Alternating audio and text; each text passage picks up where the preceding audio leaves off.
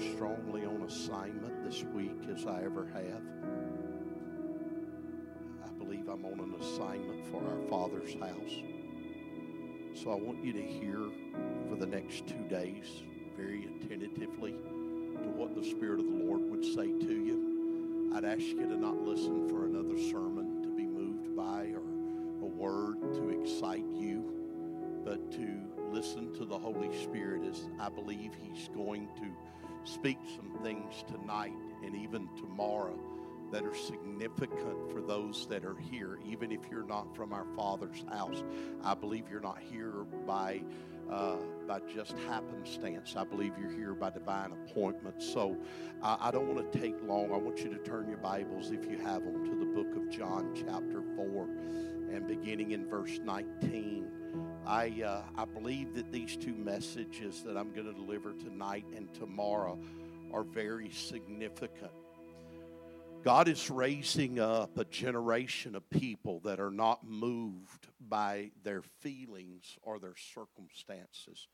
But God is raising a generation of people that are moved by His voice and by His Spirit that we don't operate out of feelings. Feelings lie to us. The, the, the, the cliche of the church is God knows my heart but you better be careful how you say God knows your heart. More than likely, if you're saying that, it's because deception is already set in, because the Bible says the heart is more deceitful than all of the members. Usually, that is an excuse to operate in something that is contrary to what is actually the will of God and say, God knows my heart. God doesn't judge you by your intentions, God judges you by your actions.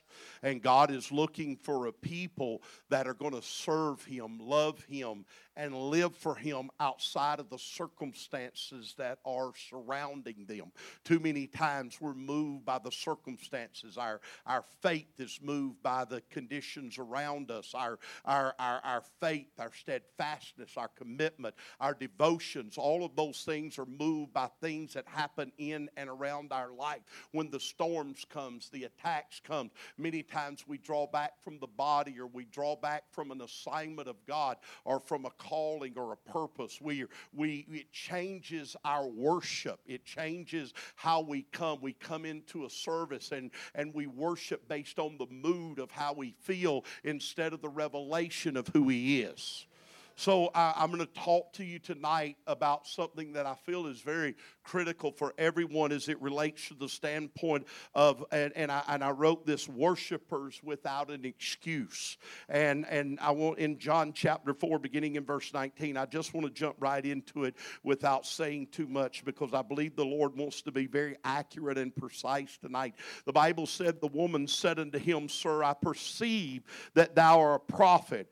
Our fathers worshiped in this mountain, and you say that in Jerusalem is the place where men ought to worship. And Jesus said unto her, Woman, believe me, the hour cometh when you shall neither in this mountain nor at Jerusalem worship the Father.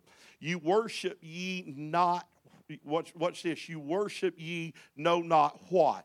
We know what we worship, for salvation is of the Jews. But the hour cometh and now is when the true worshipers shall worship the Father in spirit and in truth, for the Father seeketh such to worship him. Everybody say, The Father seeks those that will worship him in spirit and in truth. You understand that means that God is attracted to, He's looking for people that'll worship Him in spirit and in truth. That does, listen, I don't believe that God is moved by how much you raise your hands. I don't believe He's moved by how loud you shout. I don't believe He's moved by even the posture of your body. But I believe that He is attracted to people that worship Him in spirit and in truth. Anybody can worship on a mountaintop, anybody can worship when the bank account's full, when, uh, when the kids are all doing great, when the marriage is healthy, when, when you're feeling good and emotionally high. If you couldn't worship in an environment like we're in tonight, I don't know that you can even worship at all because it would be hard not to worship in an environment like this. But I'm telling you, God is looking for people that are not worshiping based on an environment, but they are worshiping in spirit and in truth. In other words, it doesn't matter the environment that I'm in, I'm going to remain a worshiper. Whether my world's on fire or whether I'm in calamity or whether every weapon hell has has been regurgitated against me, I'm going to remain a faithful worshiper. I'm not going to be moved from my position and my stance and my commitment and my devotion to the Lord. I won't be sidetracked by the things that are happening in and around my life because God's got to have an army in this hour that we're living in that are going to serve Him not out of feelings or emotions or circumstances, but they're going to serve Him out of the revelation of His will and who He is.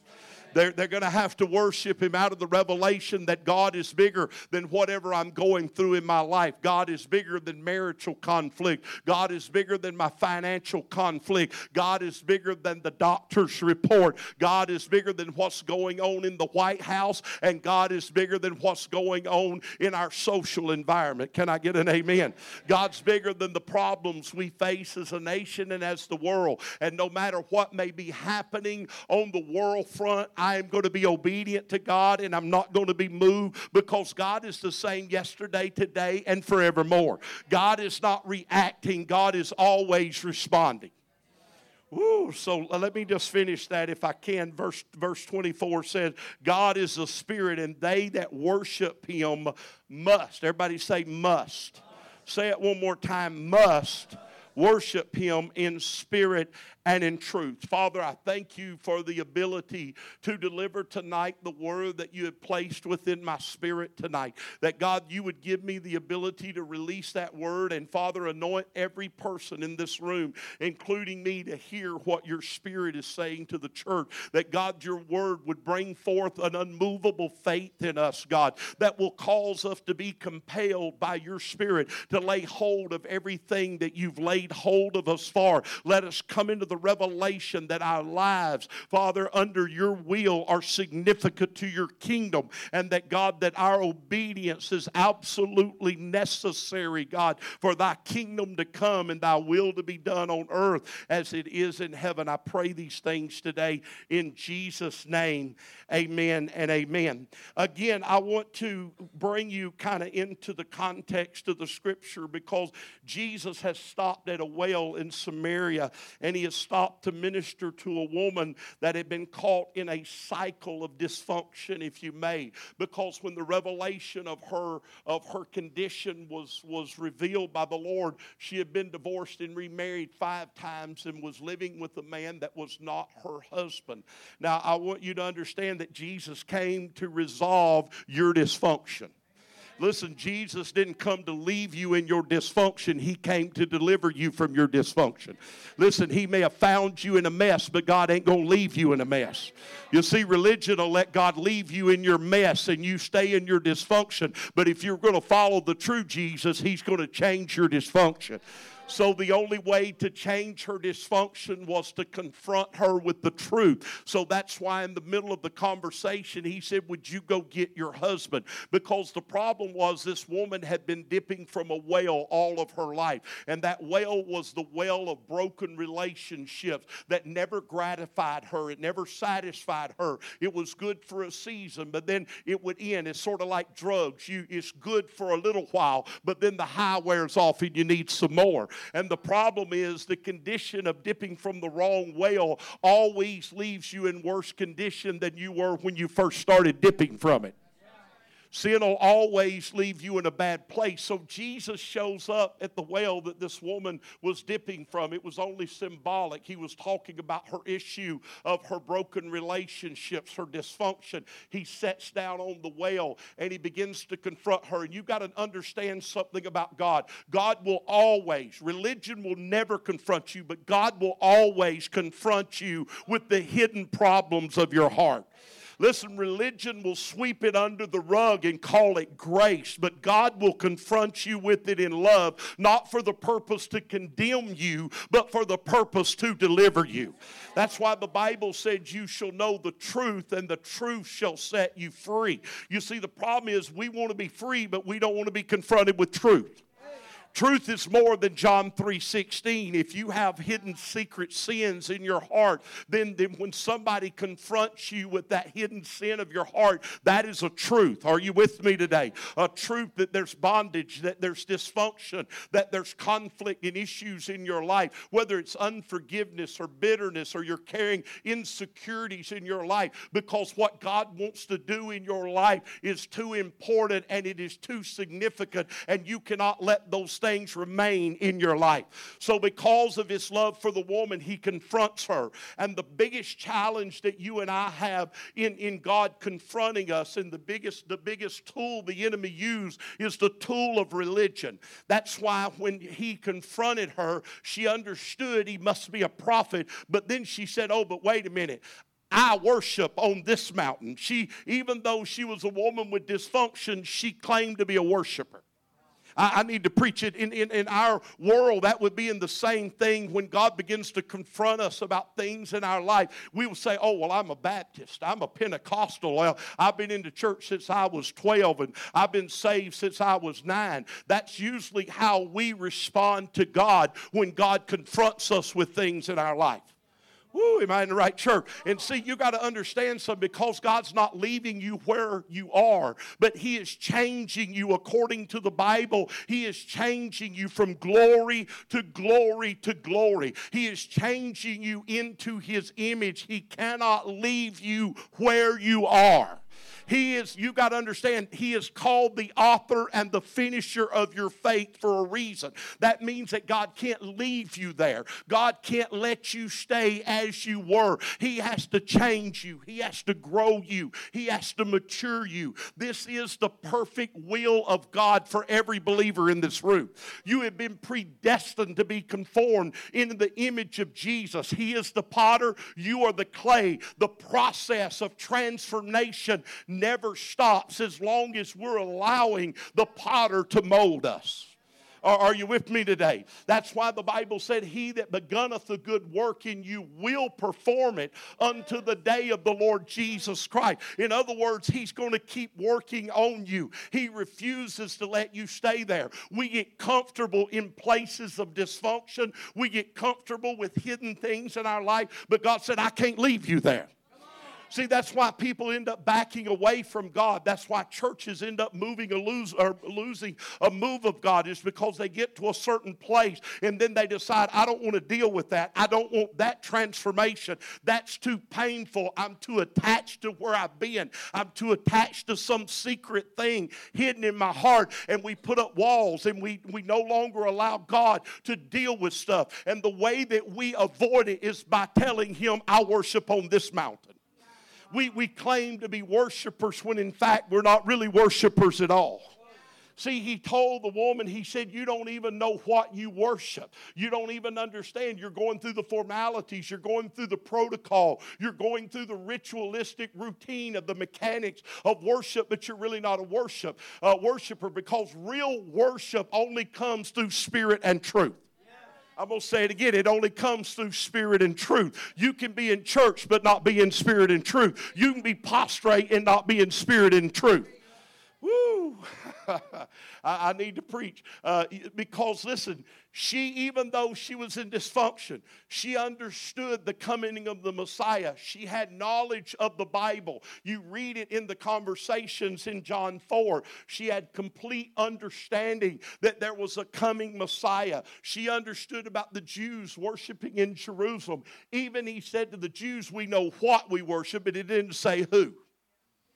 Uh oh, it said what, but it didn't say who. I need you to understand it. Very important that there's a, a, unique verbiage in the text here because I'm afraid there's a lot of people that know what they worship, but they don't know who they worship. I'm going to say that one more time. They know what they worship, but they don't know who they worship. They know all about Him, they know all the promises, but they don't know the promiser. Mm, I, I, need to, I need to talk about that a minute. It's different when you know the stories of the Bible. You know other people's testimonies of who they claim that He is and what they declare that He can do for you. But the question is do you actually know Him? Because His promises are only as good to you as your faith in the promiser, not just the promise. Because if you don't know the character of the promiser, then you may not have confidence in the promise. You can know that the promises are God, but following the quoting of a promise, you'll add an, uh, a conjunction called but to it. Hello, I know God can, but. But if you know the character of God, it removes the buts out of the sentence and it declares what He's going to do. And See, there's a difference between knowing about him and actually knowing him. There's a lot of people that know about him, but you got to know who he is. You got to know that when he said he's a healer, that means he's your healer. That means he's greater than every cancer. He's greater than every disease. He's greater than every affliction. He's greater than the doctor's report. He's greater than medical science. He's greater than your last three aunts that died from the same thing. God is greater. When you know him and who he is, then who He is speaks louder than all of the other voices of negativity around you. You got to know that when he's a deliverer, that he's not just the deliverer of a few. He is the deliverer of every person that knows who he is today. That he does set the captives free. It doesn't matter what the addiction is pornography. It doesn't matter if it's methamphetamine. It doesn't matter if it's Oxycontin. I don't care what the drug is. I'm telling you, he is a deliverer. Whatever sin you're in bondage to, fornication, lust, adultery, whatever it is, he came to set the captives free. And you got to know that the character of who he is will set me free. He's not just the deliverer of Lance Johnson, but he's your deliverer. And you got to know that's who he is. Somebody shout who he is. You got to know that he's, a, that he's the keeper of his word and that his love for you, when you understand that love, then you're not moved. Which brings me to my text. There were people continually coming to Jesus throughout the Bible. And the Bible teaches as they come that they came and worshiped him. Everybody say, worshiped him but they didn't worship him under the right circumstances. They didn't worship him under the perfect conditions. As a matter of fact, most of them worshiped him in the most adverse conditions. See, anybody can worship him when everything's good. Because, see, you, you count him all gracious when, when everything's good in your life. But I want to know do you know him when all hell's coming against you? I want to know what you think about him when things that you don't understand are happening to you, like happened to Job, that you don't understand why things around you are dying and things around you are being destroyed. And you've been faithful and you've been a tither and you've been a perfect attender and you've been faithful to serve and you've done it all right. But in the middle of doing everything right, all hell come against you and things begin to diminish, not just a little bit, but everything unraveled. Who do you say is when the bank account's overdrawn? Who do you say is when the marriage is in conflict? Who do you say is when your children are on drugs? See, who do you say is when you get laid off from a job after 36 years of faithful commitment and they hired somebody younger to take your place? See, I need to know who He is to you when the world's unraveling around you, when somebody unexpectedly dies in your, in your life and in your family, when all of a sudden you get overlooked for a ministry position you were qualified more than the person they put there. I, need to preach in here when somebody didn't appreciate you. How what kind of worshiper are you then? What kind of what kind of revelation do you have of God when you're being betrayed by the people that ought to be supporting you? That when they ought to be on their knees praying for you, they're sleeping somewhere without praying. I, I need to preach tonight. See, I want to know what is your revelation of Him while they're while they're abusing you and while they're turning on you and while they're betraying you and while they're critical towards you. Where is your revelation of God at that moment? Because, see, anybody can love God circumstantially, but I'm, I'm talking about loving God in the middle of the greatest battle of your life. I'm talking about being a worshiper when the circumstances are at their, at their greatest and worst condition. The Bible tells us in the book of Matthew, chapter 8, there was a man who had leprosy. And the Bible said that when he was come down out of the mountain, great multitudes followed him. And behold, there came a leper worshiping him. Everybody say, worshiping him.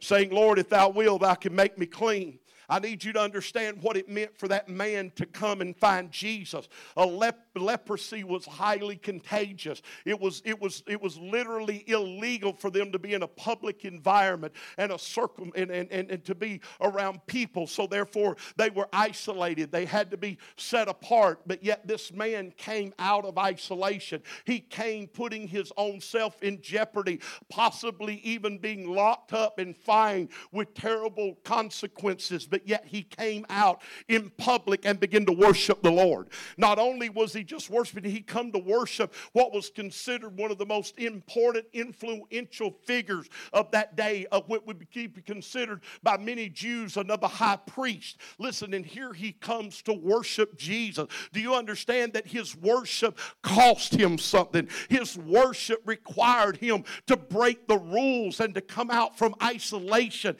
It required him to come out and bow down. His health is diminishing. He's in great pain. He's in great, uh, he's in great anguish. He's in, he's in great isolation. But in the middle of loneliness, in the middle of pain, in the middle of the physical condition that his body was in, the Bible said he began to worship him.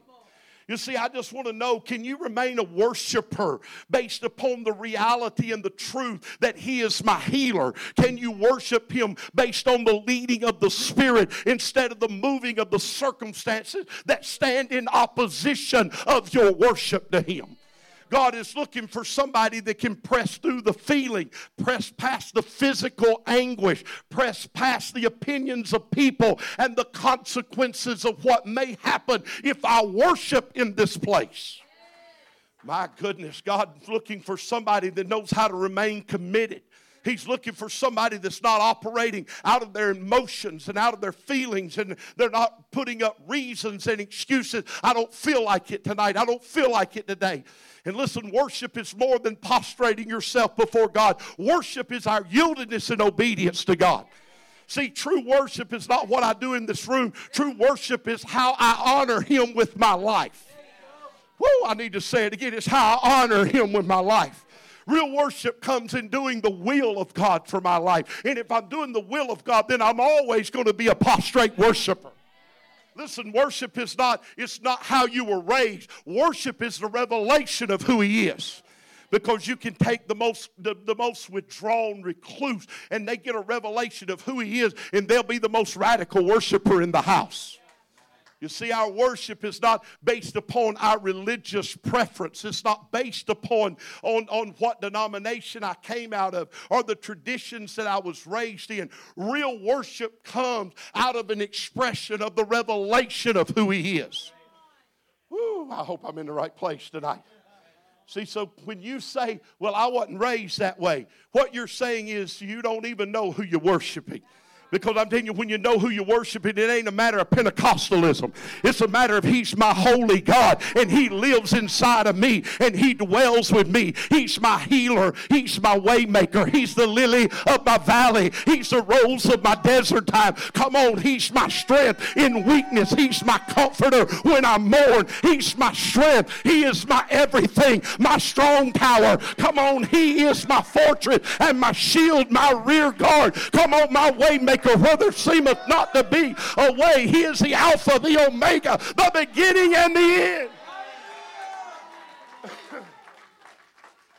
See, when you know Him for who He is, worship does not come as a result of my religious heritage. It comes out of my revelation of who He is. And when I know who He is, then He's bigger than my circumstances. And the Bible said that he came, and because he worshiped in the middle of his adversity, in the middle of being unclean, the Bible said he was immediately cleansed. Can I tell you, I'm afraid that most people are not getting a miracle because they don't have a revelation of who he really is. They say they have faith, but they don't have a revelation of who he is. But if you have a revelation of who he is, then you have a faith that brings a miracle. I'm going to say that again. When you have a revelation of who he is, then you have a faith that produces a miracle. Because real faith is not what I acknowledge in my mind, real faith is what I put my feet to. Faith without works is. Faith without works is. when Jesus wrote to the seven churches of, Revel- of, Revelation and he dealt with them about their spiritual condition, he did not say, I know your confession. He did not say, I know what you did at church last week. He said, I know your works. I'm going to say it again I know your works. See, everybody's hammering, not by works, lest any man should boast. I don't earn anything by works, but works are the result of genuine faith and revelation of God. Oh, I need to say it again. Now, see, everybody quotes Ephesians 2 9. Everybody, not by works, lest any man should boast. You should read verse 10, it's pretty profound. I am his workmanship, created in Christ Jesus for good works. I'm going to say it again. I am created in Christ Jesus for good works. Somebody say, good works. Because faith without works is dead. Real faith always produces action and behavior. When people tell me I'm going to really run and jump when I get to heaven, I doubt it seriously. Because if you ain't running and jumping now, you ain't going to run and jump then.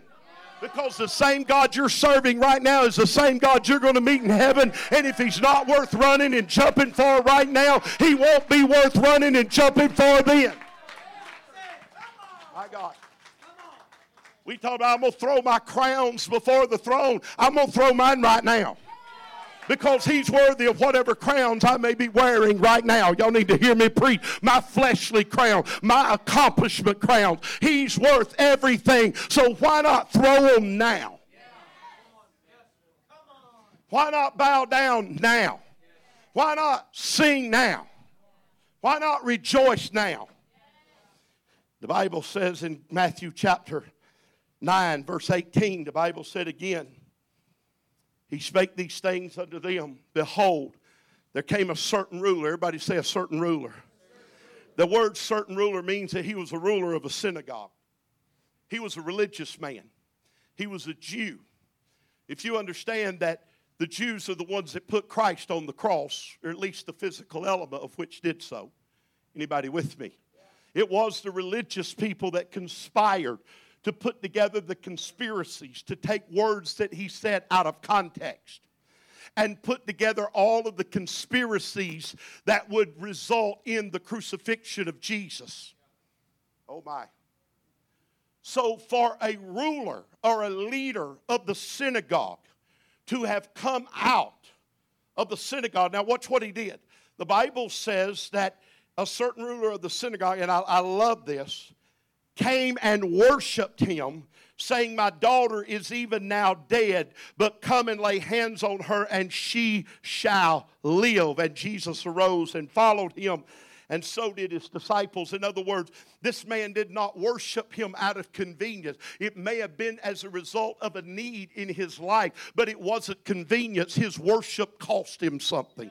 I need to tell you, it cost him his position in the temple. Because if he's a ruler and a leader and a Pharisee and he's a teacher and he's an administrator, he's going to be persecuted. He's going to put everything he knows in his life at jeopardy. He had to come out of a religious environment that stood against everything Jesus stood for you understand that system hated Jesus. But now here he comes worshiping Jesus. My God, I need to talk to somebody in this room that can worship God outside of the religious boundaries that your institution created in your life. My God, you can worship outside of the traditions that you were raised in. You can worship in an environment when you know that family's going to turn against you. You see, I'm going to tell you a story. When I got saved, all of my family was very religious. Some of them still are religious. And let me tell you, religion is the greatest tool of Satan in the world because religion makes you think you're right when you ain't right. It makes you feel like a worshiper when you're not a worshiper. That's why when, when this woman was confronted with her issues and her problems and her sins, that she said, I'm a worshiper. That's what we do when God confronts us that our lives are not right. We say, Well, I'm saved. Uh oh, wait a minute. did we just go there? Yeah, I did. Is that all right? You see, that's that's the dangers of it. But but I need you to understand when I got saved, my family was religious, but nobody was really a Christian except my brother and his wife. The rest of us were lost as a ball in high weed. Some of them still lost to this day. Y'all need to hear me. They're still lost, but they'll tell you they're saved. But their life produces no fruit. My Bible tells me you'll know a tree by the fruit that it bears. Don't be coming to me talking about how saved you are and you're still an alcoholic. Don't be coming to me talking about how saved you are and you're still shacked up and ain't. Uh uh no, I need to preach it here tonight because we, we use the tool of religion to hide behind. Uh, and then when I got radically saved, because I was the drug addict in the family, I wasn't just an alcoholic. I was a drug addict, gun runner, all the bad thing. I was the I was the outcast of the family because I went completely radical. They just hid theirs behind their religious institutions. I, I, need to say that. My dad hid it behind his religious confession. He was abusive, he was violent, he was angry, he abused us all, but yet he hid it behind the fact I'm a Methodist. Hello, somebody. Because in, in, in the religious world, being born again don't really mean anything. But in Christianity, being born again means there's a change in my life. I was one way one day, and when I got born again, I became a different person. Now, yes, there's spiritual maturity and spiritual growth, but if your salvation didn't change you, you better go back to the altar and get the real thing. So, when I got radically saved in 1990, and I'll close this one out quickly, but when I got saved in 1990, guys, it was radical. But the problem is, when I got saved, I went all in. Everybody say all in.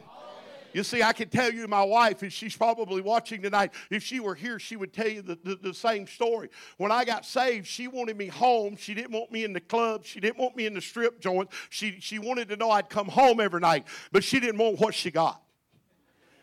She wanted somebody that would be a, a weekend partier, somebody that, that, that, that, that, that could party and still sin, but have boundaries. But see, when I got saved, they, they listen, those kind of, there was no, there were no boundaries. God just changed everything. We, I went from the drug house to the church house. Uh, y'all need to hear me. I, I, went from cussing and lying and profanity and evil and anger and violence to, to, to preaching the gospel of Jesus Christ and living it every day. So when I got saved, my family turned on me. The toughest years of Lisa and I's 36 years of marriage was the first three years of my salvation. I got kicked out of the family, rode out of the wheel, I got thrown out of the family business, all because I got saved.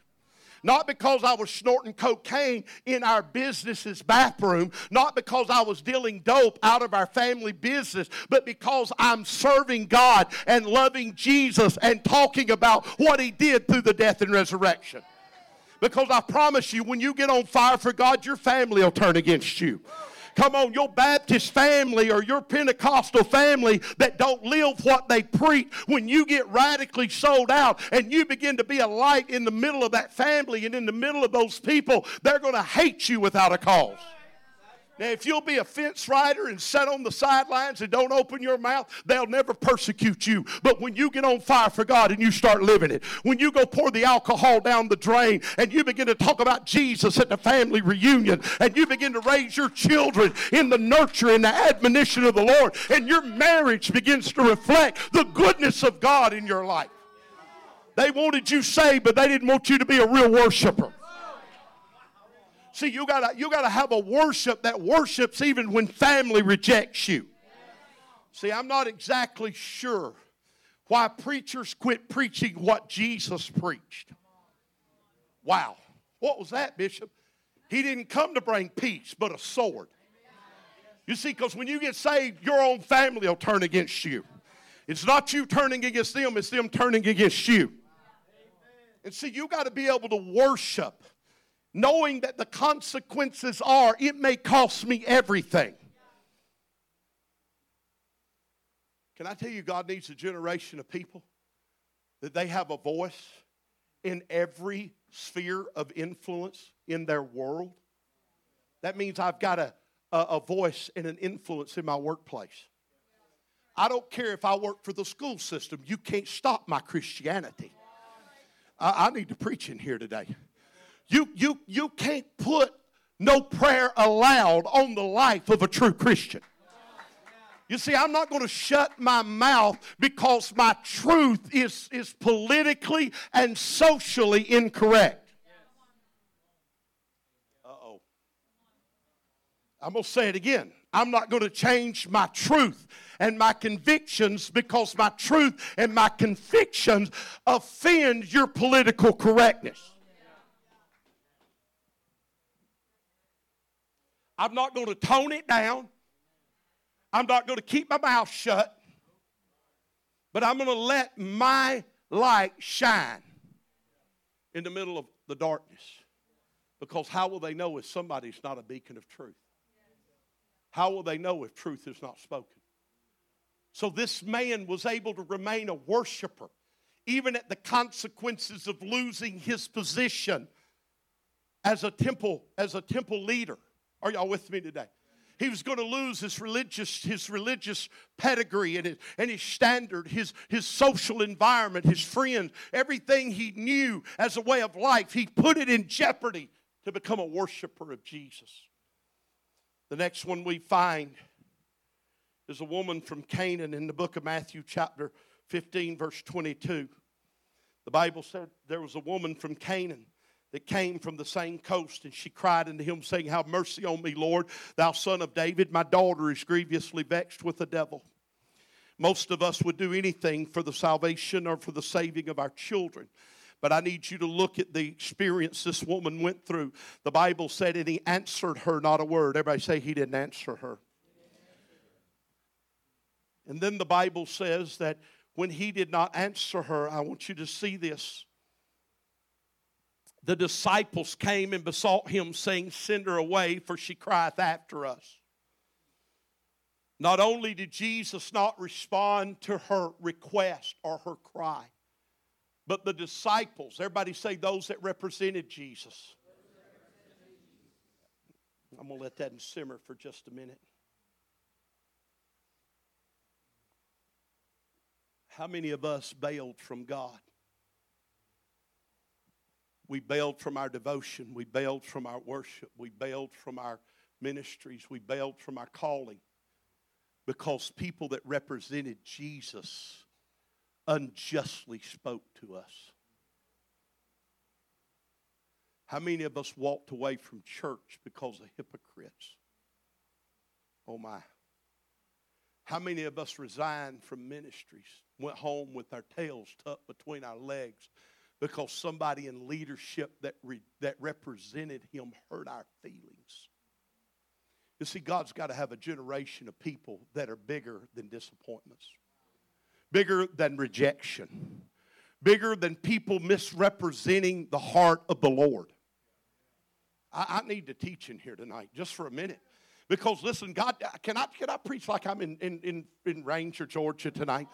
God's got to have something bigger than some panty waisted poopsies, church. God's got to have some people that's got a little grit in their life and a little devotion to God that you're not going to hurt my feelings, you're not going to disappoint me, and you're not going to cause me to tuck my tail and run home because you misrepresented the Lord. That you can hurt me, scandalize me, but you ain't going to steal my worship. You can talk about me, but you ain't going to cause me to run out of the will of the Lord. You ain't going to cause me to separate from where I know that I need to be. It's amazing to me how we can be in a church for, for years and that church minister to us and that church strengthen us and love us and walk with us through difficulty and build us up and build our faith. And then all of a sudden, one day, over a misunderstanding or a misrepresentation, we take our toys and go home. I need to preach in here tonight that God has to have a generation of believers that said, God, I am going to serve you no matter who tells me to leave or whether you don't answer me or whether you answer me. I have positioned myself that my hand is to the plow and I refuse to look back. Now, see, I know that offends coddly, cuddly Christianity, but I'm not here to coddle and to cuddle. That's the job for a pastor. My job is to come in here to, to do what I know the Lord told me. He needs a generation of warriors on the front line. He needs a generation of people that are not going to run home the first time the enemy takes a pop shot at them The first time somebody close to you hurts your feelings. The first time somebody in the church don't meet your expectations. Wow. By the way, that word means sissy. For those that are still struggling with the panty waisted poopsie thing, look it up. It actually has a definition. It means sissy. There's nothing vulgar about it. If you look it up, it'll have a video of me. It'll be the first thing that comes up on Google. I brought it back into the English language some time back. I even have a shirt that says so. At the end of the day, I'm, I'm just being, I'm just cutting up for a minute just to get you off the. If that can offend you, you're fickle. I love you, but I love you enough to tell you the truth. Are you that stinking religious? that somebody who is a guest could offend you with something that your religious stigma is so strong? I'm just done over that statement. Are you kidding me? The devil has got a whole lot worse profanity and evil and stuff. And if you're going to be offended, how are you going to be on the front line storming the gates of hell? How are you going to be on the front line with the combat boots fighting in the middle of the devil's territory who is ruthless and has no kind of tact? But maybe that's why we're not winning the world. Maybe that's why we're not changing our culture. Maybe because we're so easily moved by little things like not getting what we want. Somebody say Jesus didn't answer. Say it again, he didn't answer. And how many of us walk away from ministry? We walk away from churches. We walk away from family. We walk away from assignments because somebody didn't give us what we wanted. They didn't speak to me. They didn't play my song. They told me, listen, they didn't put that class in place that I told them they should have put in place. I'm out of here. wow. So we didn't get what we wanted.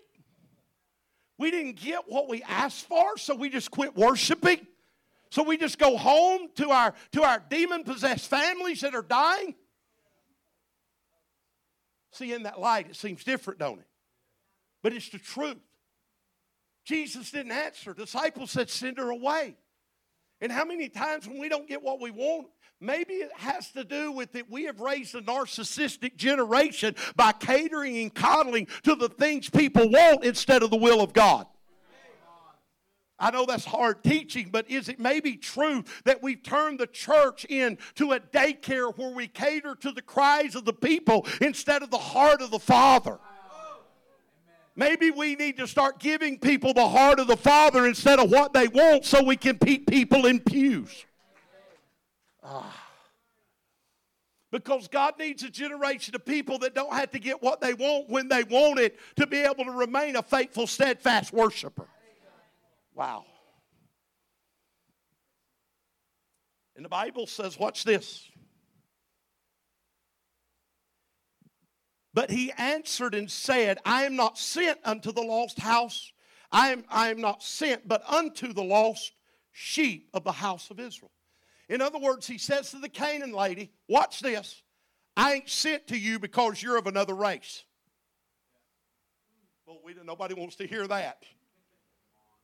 I'm not sent to you because you're not a Jew. That's what he said to her. I'm sent to the lost sheep of the house of Israel.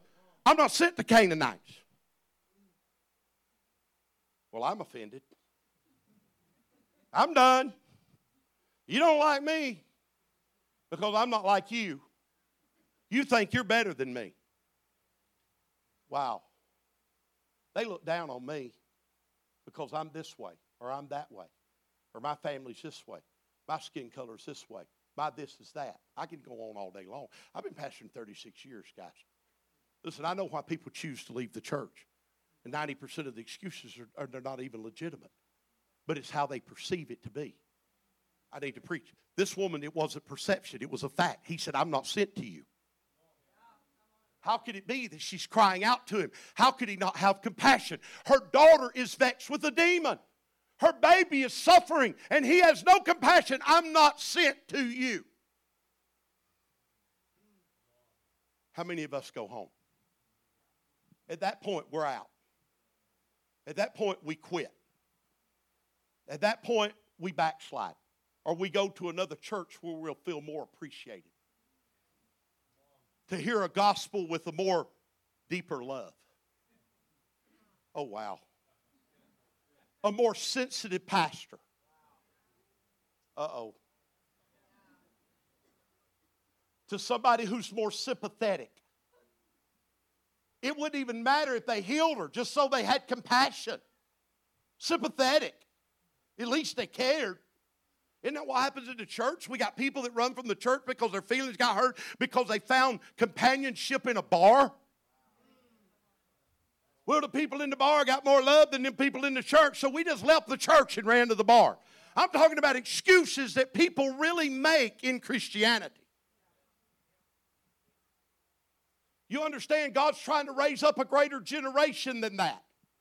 God's trying to raise up a people that are bigger than rejection. Because if you're going to follow Jesus, you're going to follow, you're going to experience rejection. You're going to get overlooked, and sometimes people's going to tell you they can't minister to you. How many times have we walked away from a church when somebody didn't show up at the hospital on time? Somebody didn't call and pray for me, and I was going through something.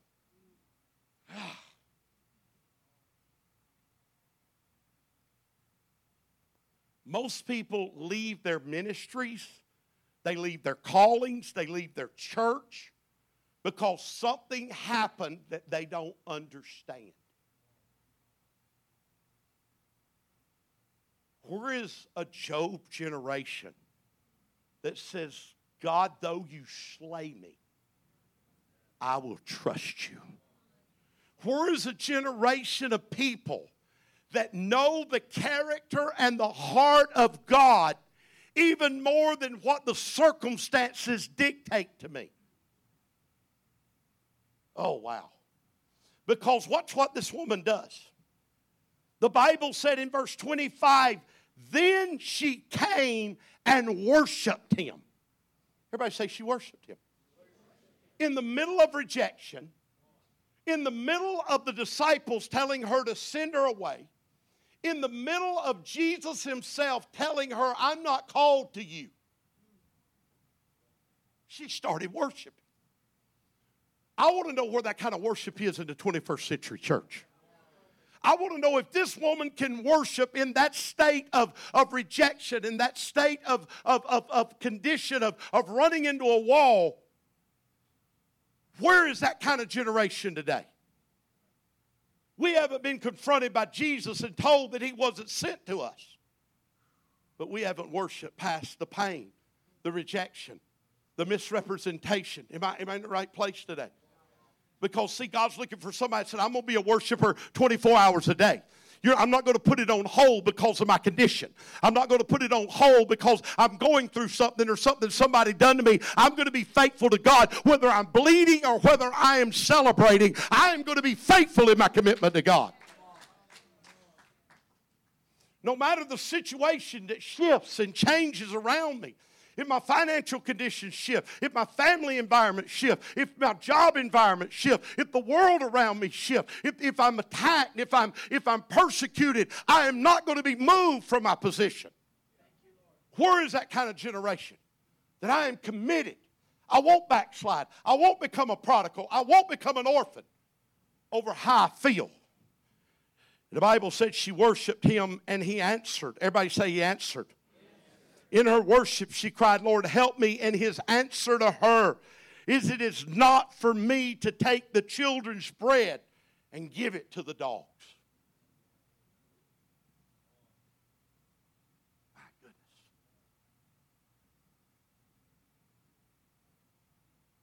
This is not a deacon, it's not an elder, it's not a member of the church, it's God incarnate in the flesh. It is not for me to give my bread to the dogs. This is the word of God to this woman. This is Jesus, Emmanuel, God incarnate in the flesh. If you've seen me, you've seen the Father. Are you with me? This is Him. This is, this is the great I am. Telling her, it is not for me to throw my bread to the dogs. It belongs to the children of Israel. And in the rejection, she's worshiping. Tears are streaming down her face. You understand, by this time, I'm going to option B. Somebody else can get the job done. I'll go find Simon. For those of the Bible students, you understand what I'm saying. I'm going to go find the sorcerer. I'm going to find another method. I'm done with this. How many of us have walked out on the church? And we walked up, walked out, gave up on the church. Well, I gave up on the church, but I didn't give up on God. Well, if you gave up on the church, you gave up on God. You say, oh, well, I don't believe that. Well, the Bible said that the church is the fullness of Him that filleth all in all. When you walk away from the church, honey, you're walking away from Him. This is flesh of my flesh and bone of my bone. If you would read the Bible, it's not an institution, it is a living body and it's His. When I attack it, I'm attacking Him. Now, there may be some institutionalized dynamics of that that is not of God. I understand that. But you got to understand, I can't walk away from the church. Uh oh. Wow. Well, I ain't got to go to church to get to heaven. Well, you're going to have to go to church to live for God. Well, I don't believe that, preacher. Well, you ought to read your Bible then. God gave apostles, prophets, evangelists, pastors, teachers for the maturing of the saints, for the work of the ministry till we come to the unity of the faith, faith and the fullness of the stature of Christ. So you're not going to get there without, without the gifts of the fivefold ministry. I need to preach in here tonight. Is that all right? I, I, just need to deal with that religious devil that may have crept in. I know those of you in our Father's house don't believe that way. You know the truth. But you need to understand something that God gives gifts to humanity that is not perfect. And God uses those gifts to mature and develop us and to grow us up, to confront things and deal with things in our life to change us. Till we come into the image of Jesus, is the whole message I'm preaching tonight. But see, you can't be in the image of Jesus if you run home every time you get hurt.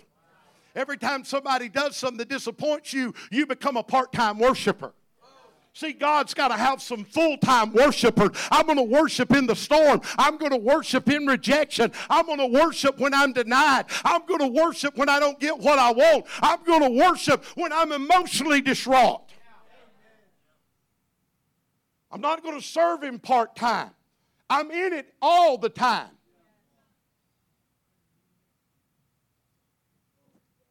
And the Bible says that she replies to him at that moment. Let me just finish that statement about the church because I feel like I need to give you this word and then I'm, I'm going to move quick. I got, I got one or two more and I'm, I'm done and I won't preach them all, I promise. But I need you to hear this. I don't want you to be here in the morning, but I want you to hear this. The Bible said we are each members of his body, saved members. And the Bible said each member supplies to the other. Oh. Say it with me. Each member supplies to the other. That means somebody's supplying to you and somebody's you're supplying to somebody. What happens when you disconnect that part of the body from the rest of the body? Not only do you begin to wither and die, but whoever you were connected to begins to suffer as well. Somebody say, I need the church. I can't just walk away. Not if the church is being the church. Boy, I nailed that religious spirit. I feel it. I, I nailed it. And you're like,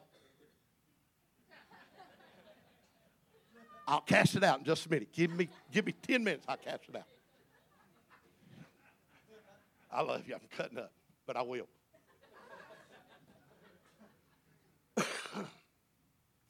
You know what this woman says to Jesus? I'll eat the crumbs. I'll eat the crumbs that fall from the master's table. I know who you are. I'll take your crumbs. I know who you are. I'm not going to quit because I know who you are. I'm not going to quit because you're the master. I'm not going to quit because I know you're the answer. I'm not going to quit because I know your heart.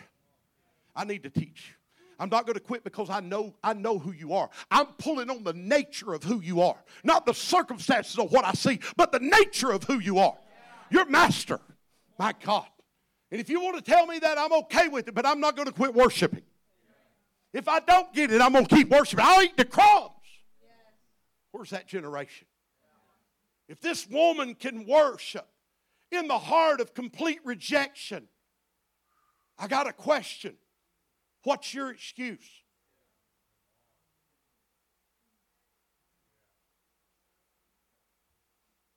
Then the Bible tells us of a, of a woman who was a sinner. Everybody say a sinner. Her sins were not secret, her sins were public. Because the Bible says in the book of Matthew, uh, Luke, chapter 7, verses 36 through 38, that Jesus had accepted the invitation to a man's house named Simon, who was a Pharisee.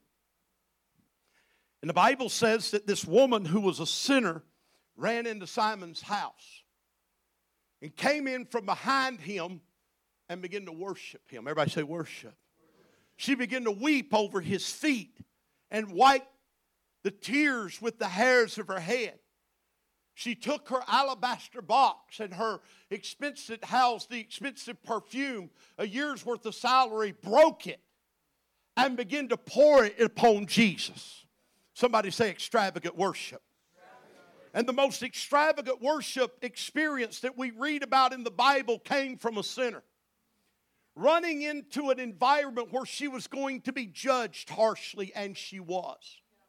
Because when she ran into the room and began to worship Jesus, Simon said to himself, If this man were a prophet, he would know what kind of woman this is. In other words, the minute he started pointing his finger at her, condemning her. Do you know what? Have you ever walked in a room and you felt like everybody in the room was looking at you? You understand you were discerning something. You were feeling like everybody's eyes on me. I'm being judged because you can feel self righteous judgment in a room. But how many of us have walked into a religiously stagnant environment where there wasn't an atmosphere like there was in here tonight, and we gave in to that atmosphere of religion? and we packed up our toys and we went home never worshiping God. Mm. Better yet than that, how many times have we walked away from prophetic words, prophetic assignments, places that God established us at because the environment became stagnant? It became charged with an atmosphere that we weren't conducive to. And we let what they did affect what we do. See, I don't go for that idea that, well, there was a religious spirit there. Well, I'm asking you, is the spirit in you greater than the spirit of religion that was there? Oh, my. Because I got news for you. The authority that I have cast that spirit out. I didn't come in the room to be influenced by the atmosphere in the room. I came in to change the atmosphere of the room because I'm a worshiper regardless of the atmosphere that is around me. I came to set the atmosphere instead of be influenced by the atmosphere. And listen, just because there may be a whole world of religion around us, We've got to have a commitment to God that we don't quit because we see religious issues within the church. We got to be committed to worship, even when we're being judged and even when we're being condemned. But this woman came in despite her struggle with sin. See, we're, we're taught if we're Christians and I've got a problem in my life, then I can't worship. Let me give you the scenario how we do that. Well, I know who she is, and look at her. She's up there singing in the choir. I know how she been living. Hello, somebody. Do you realize for some people in this room, your freedom from the demons you've been dealing with is going to come through your worship? I'm going to say it again. Some of your freedom and deliverance is going to come when you get serious about worship. When you begin to worship Him in spirit and in truth, instead of worshiping Him out of routine and the emotions of the room, but you begin to worship Him for who you are. You may find that the sins you struggle with, you don't struggle with anymore because in the middle of your worship is where you find your freedom. Ha! We've got to worship past our problems and our struggles. Guys, in 36 years of full time ministry, let me tell you something. As a believer, I've been hurt, I've been wounded, I've been scarred. I have dealt with unforgiveness. I have dealt with anger. I have dealt with bitterness. When I was in the world, I was a murderer. I was a I was ruthless. I had no respect for humanity. I had no love for no one. I was self-centered. I was a horrible human being. You don't understand. When I got born again, it transformed everything. But then after I got saved and after I went through some church stuff, guess what? It'll make you want to experience resurrection of the old man. There were days I wanted to, I wanted to backslide, to handle some church people. I know you don't, I know you ain't hearing what I'm preaching. I wanted, listen, I wanted to backslide.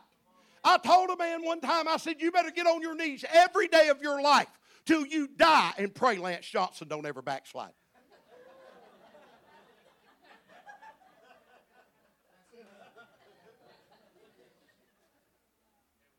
I need you to understand, I'm not, a, I'm, not bad in the text of bad, but I'd have just killed him in his sleep. He don't want me to backslide. But the problem is, what is a preacher doing with feelings like that in his heart? What is a preacher doing with that kind of hurt and anger and rage? Why am I having thoughts like this of vindictiveness? I'm a believer. I've been preaching the gospel for 20 years, 15 years. Why am I having feelings like that? I've been preaching for over 30 years now. But, but how, how is it you can fight through the struggles? Because, see, even if you're not struggling with something right now, somewhere down the road there'll be a battle. I got, I got to give this invitation. There's going to be a, somebody said there's going to be a battle. The key to overcoming your battles is not throwing in the towel because you blew it. You got to remain a worshiper even when you're struggling with sin, even when you're struggling with problem, not worshiping out of hypocrisy, but worshiping out of the revelation of who He is. Because if you keep worshiping, He changes those things in your life that you know are wrong. Ah. Because I didn't quit. I didn't walk away. I didn't throw in the towel. I kept on being faithful. I stayed in the Word. I stayed in prayer. I stayed in worship. Because it's hard to worship God and pray in tongues and cuss your neighbor out of the same tongue.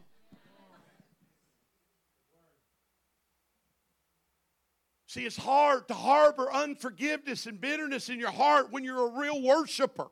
Not worshiping out of feelings and emotions, but worshiping out of the revelation of who He is. And the Bible says that she came in and worshiped Him with the most extravagant worship the entire Bible. And now I'll dismiss with this. I'm going to ask the worship team to come because I, I, I really feel like tonight that the miracle is in worship right now. The miracle is in your worship tonight. I believe tonight that there's some people that have maybe stood on the sidelines and you've been fragile. And you've been, you've been, you've been wishy-washy. I hate to use that term, but you've been wishy-washy. You're, you're, you're fragile in the fact that you could be hurt and you could be in one week and out the week. If a major shift change and a, and a major problem comes, it affects how your commitment to God is. But there was another person in the Bible. He was in a town called Gadarenes. And the Bible said that he had a legion of demons. Everybody say a legion. For those that don't know, some people translate it as 6,000 demons. I don't know. There's all kind of speculations about it, but it doesn't. All I know is there was a whole bunch of them. And this man, when he sees Jesus step out of the boat and on the shore, a man with 6,000 demons runs from the tombs, runs from the shackles and the chains and from the people that have been trying to restrain him. He didn't run to do violence, he didn't run to bring harm, he ran to worship Jesus. You understand, 6,000 demons couldn't keep that man away from worship. What's our excuse? What's our excuse? Well, I've just been in a lot of spiritual warfare. How is it that a man in the tombs and a man who was suicidal and was cutting himself and throwing himself in the fire, how is it that he could have a greater revelation of who Jesus is than people who are in the covenant? that go to church, that hear sermons, that recite scriptures, that teach Sunday school classes. that they could that this person could have a greater revelation of him that 6,000 demons could not keep him from worship.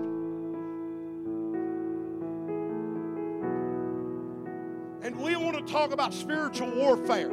Guys, I know it's real. And I know there's a fight, and I understand there's a battle, but I understand that my God is greater than any other spirit on this planet. He's greater than Jezebel, He is greater than Ahab, He is greater than Absalom, He is greater than, than, than, than, than, than divination, He is greater than that python spirit, He is greater than everything books have been written on. He is greater.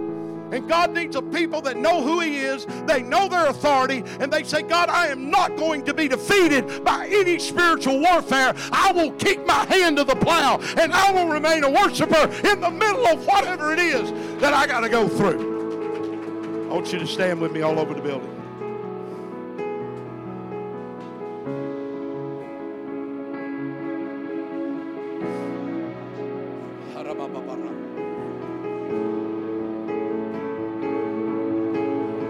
Bishop, you're you're you're you're, you're preaching.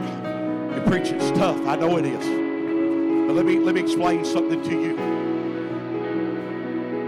I love you enough to tell you the truth. If you want what God's promised you, you want to lay hold of the riches of what He died for you to receive. You want to become a partaker and a recipient of everything that He paid for on the cross at Calvary and through the resurrection then you're going to have to become more steadfast than the circumstances and the feelings and the emotions around you. If you're going to be a minister that's going to shake a city, if you're going to be a church that's going to take a nation, if you're going to become a body of believers that are going to rattle the cages of hell, if you're going to become a generation that's going to impact this culture, take back our nation. Oh, God, I want to preach it here. If you want to be a generation that your influence becomes greater than the influence of what's happening in Washington, D.C., you're going to have to become a little more, more committed worshiper. You're going to have to become more devoted. Because if this generation don't emerge with the dire commitment to God, we're going to lose our gener- we're going to lose our nation. We're going to lose our families. My God, somebody's got to emerge. Somebody's got to stand up. Somebody's got to say, God, I'll worship you in the middle of my pain. I'll worship you in rejection. I'll worship you through the fear. I'll worship you through the lack of understanding. I will worship you in the middle of my emotional mess. Putting my hand to the plow. Changes may come, but I'm steadfast. Circumstances may shift, but I'll remain faithful. God, I'm committed to you. I'm committed to the call. I want you to bow your head all over this building here in this room, you say, Bishop, I've been struggling. I've been going through stuff. I've not really been where I need to be committed to God. I've let circumstances move me, emotions affect me, and I've been unstable. But tonight I'm, I'm crying out to God. I'm crying out to God to make me a worshiper tonight. That I will worship in spirit. I will be led by the Spirit of God no matter what my environment is. I will be moved by the truth and not the circumstances around me that your truth and your spirit will be what move me. Your truth and your spirit will be what I live by. Not the lies of the enemy, not the circumstances I see, not even the reality that I experience. But the truth and the spirit will be all that moves me. That's you in this room, you'd say, Bishop, I'm ready. I want God to do something in me tonight. I want you right where you are to raise your hand at the count of three. Do it quickly. One, two, three. Raise them high. I want every man and woman in this room with your hand in the air, come join me in this altar. Come on. I want you to come right now. We're about to worship through our pain. We're about to worship through the through the battles. We're about to worship through the warfare. We're about to worship through the feelings. God, raise up a generation of worshipers. Raise up a generation of, of warriors tonight. Raise a generation of travailers tonight. Raise a generation of people that know how to cry out to you, even when their emotions don't have words and they can't find verbiage. God, they will cry out in the worships of their groaning.